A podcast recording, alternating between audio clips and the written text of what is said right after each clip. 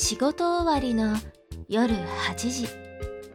ああでもないこうでもないと納得できないあなたの悩みを自分のことのように悩んで代弁するポッドキャスト番組「納得ラジオ」ラジオパーソナリティはメンタルコーチの大地。人の悩みを一緒になって悩むことが仕事の彼が時に熱く時に笑えて時にあなた以上にネガティブになりながらもお届けする番組。本日はどんな悩みがご紹介されるのでしょうか。納得ラジオ。この番組は毎週月水金夜8時からポッドキャストでお送りしています。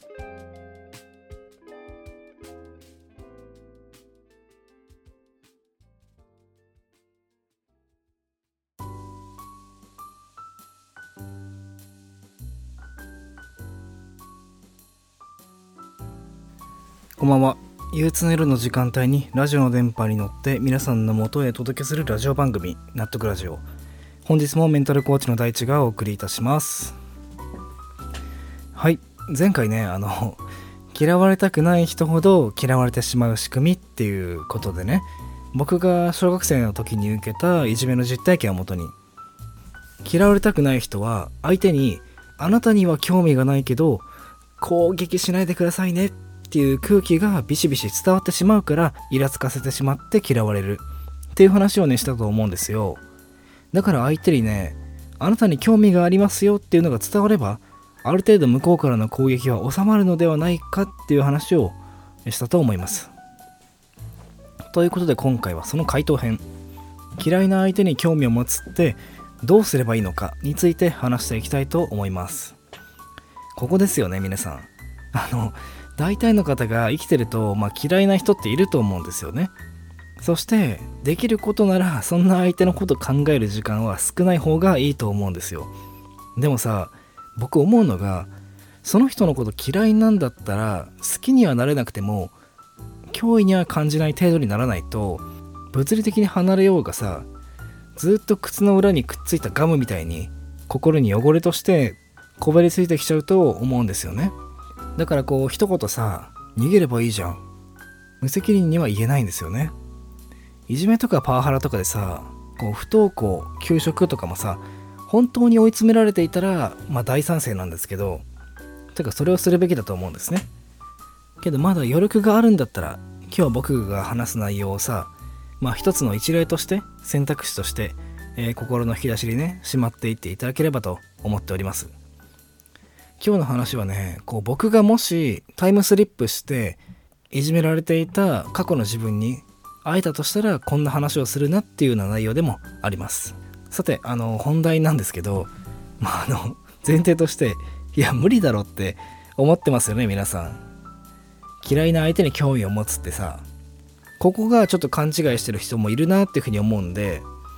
このマインドから変えた方がいいんですよ。嫌いな人に興味なんか持てないよって人はさ多分興味を持つイコール好きになるってイメージだと思うんですよね。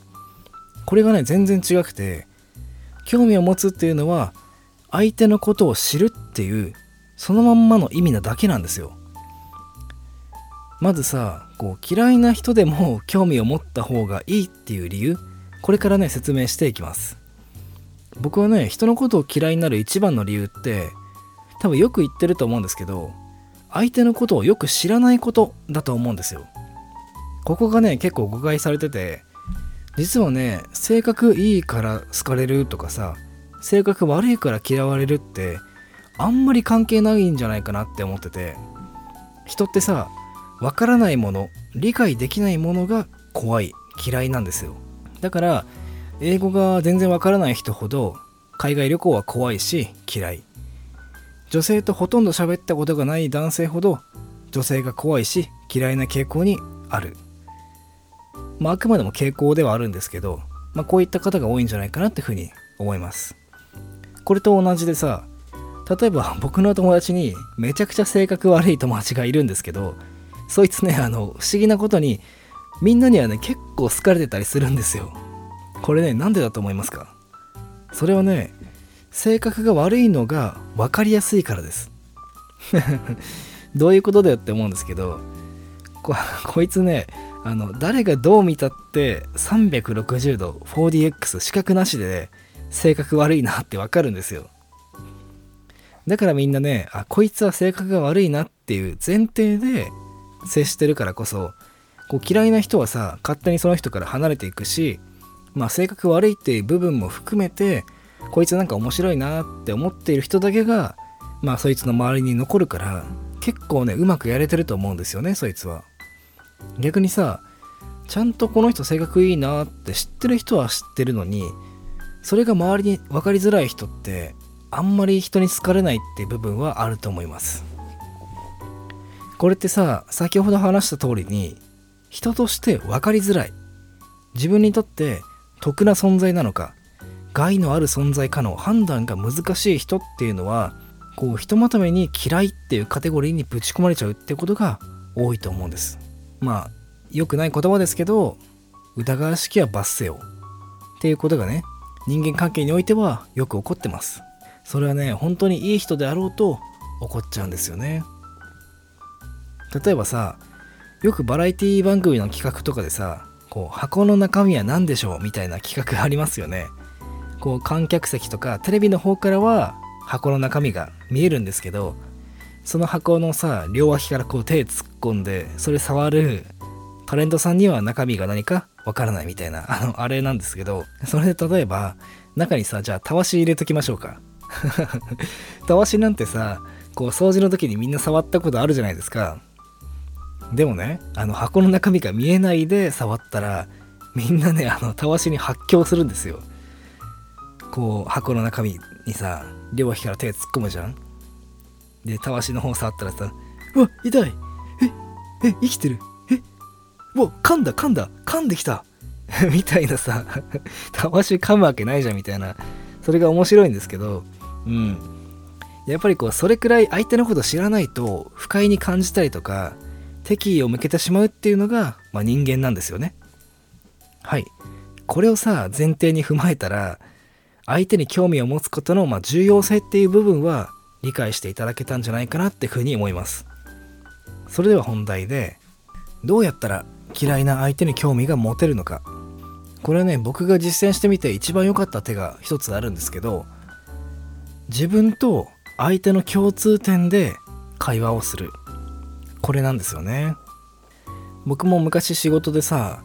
もう何人もの若手を退職に追い込んでみんなに恐れられてるもう化け物みたいな上司がいたんですよ。僕を含めさみんな若手は例外なくパワハラまあもちろんされてきて本当にねなんか参っちゃっていたんですけど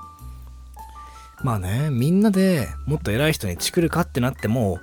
こう辞めさせることとか移動させることはまあ現実的にちょっと難しいなって話にまとまったんですよ。まあこれって学生さんにも言えますよね。報復が怖いっていうかさまあ、いわゆる無敵の人ですよね。だからこそ正面対決っていうのは選択肢から除外した結果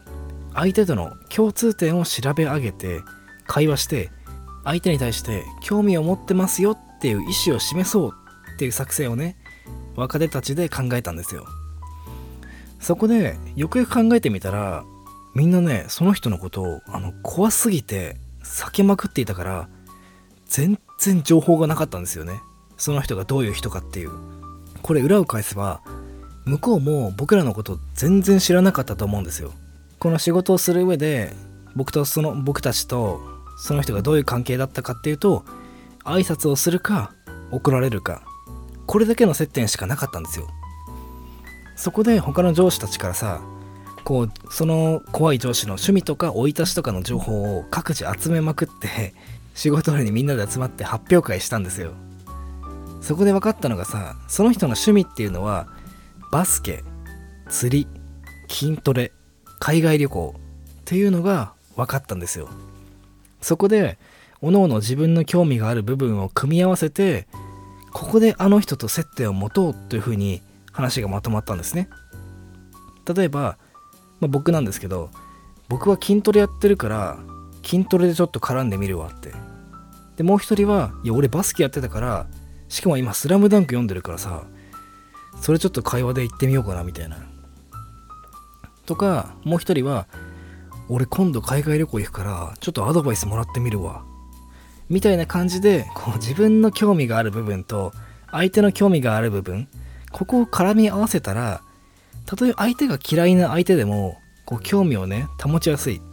つまり相手のことを知りやすいんじゃないかっていうふうに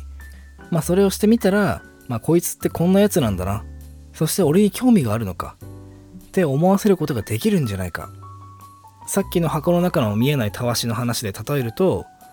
こう箱を取っ払ったただのたわしを触るような感じになるっていうかね。そういう風な感じになって雪解けがね起こるんじゃないかなってふうに思うんです。そしたらさ相手もあなたのことよく知るわけじゃないですか。そしたら相手もよく知ってるあなたのことは脅威にも感じなくなるはずなんですよ。はいまとめていきますね。まだ心に余裕があるならば是非ねこういう攻めの姿勢で嫌いな相手にも絡んでいってほしいんです。喧嘩するんじゃなくて愛と興味を持ってこう両手を上に上げながら絡んでいくっていうんですかね。このアニメとか映画でよく見るシーンで例えると「おい俺は大地だ。丸腰だ。あんたの敵じゃないんだ。今からそっち歩いていくから。ゆっくり行く。だから撃たないでくれ。君と話がしたいんだ。俺のことを知ってほしいんだよ。って言ってこうじりじりねこう近づいていくみたいなイメージですかね。向こうは銃構えてるんですよ。こう嫌いな人ほどやっぱりね情報が必要なんですよ。こいつは信用に足るのか俺の敵なのか味方なのか。っていうのをあの相手にねはっきりさせるっていうかさ俺は無害なんですよっていうことをねそういう情報を与える。相手のことを知らない時その相手はあなたにとって脅威になりやすいです。嫌われないように行動するってことは守りを固めてるようで相手にね丸腰で背を向けている状態に近いんですよ。あなたには興味がありません。ってさこう背中を向けてゴソゴソ何をしてるんだろう。ってね相手をさ疑心暗鬼にさせちゃったらやっぱりね相手も怖がって銃撃ってくるんですよ。だから嫌いな相手にこそこう媚びへつらって後ろを向くんじゃなくて自分の情報を与えて与えて情報を共有してほしいんです。それがね自分を守ることにつながると。それがね今回僕がリスナーさんと過去の自分に対して伝えたい話でございました。ご清聴ありがとうございました。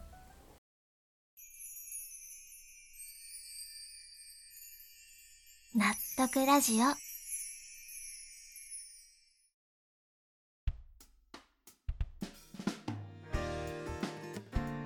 はい。ということで今回の放送は以上となります。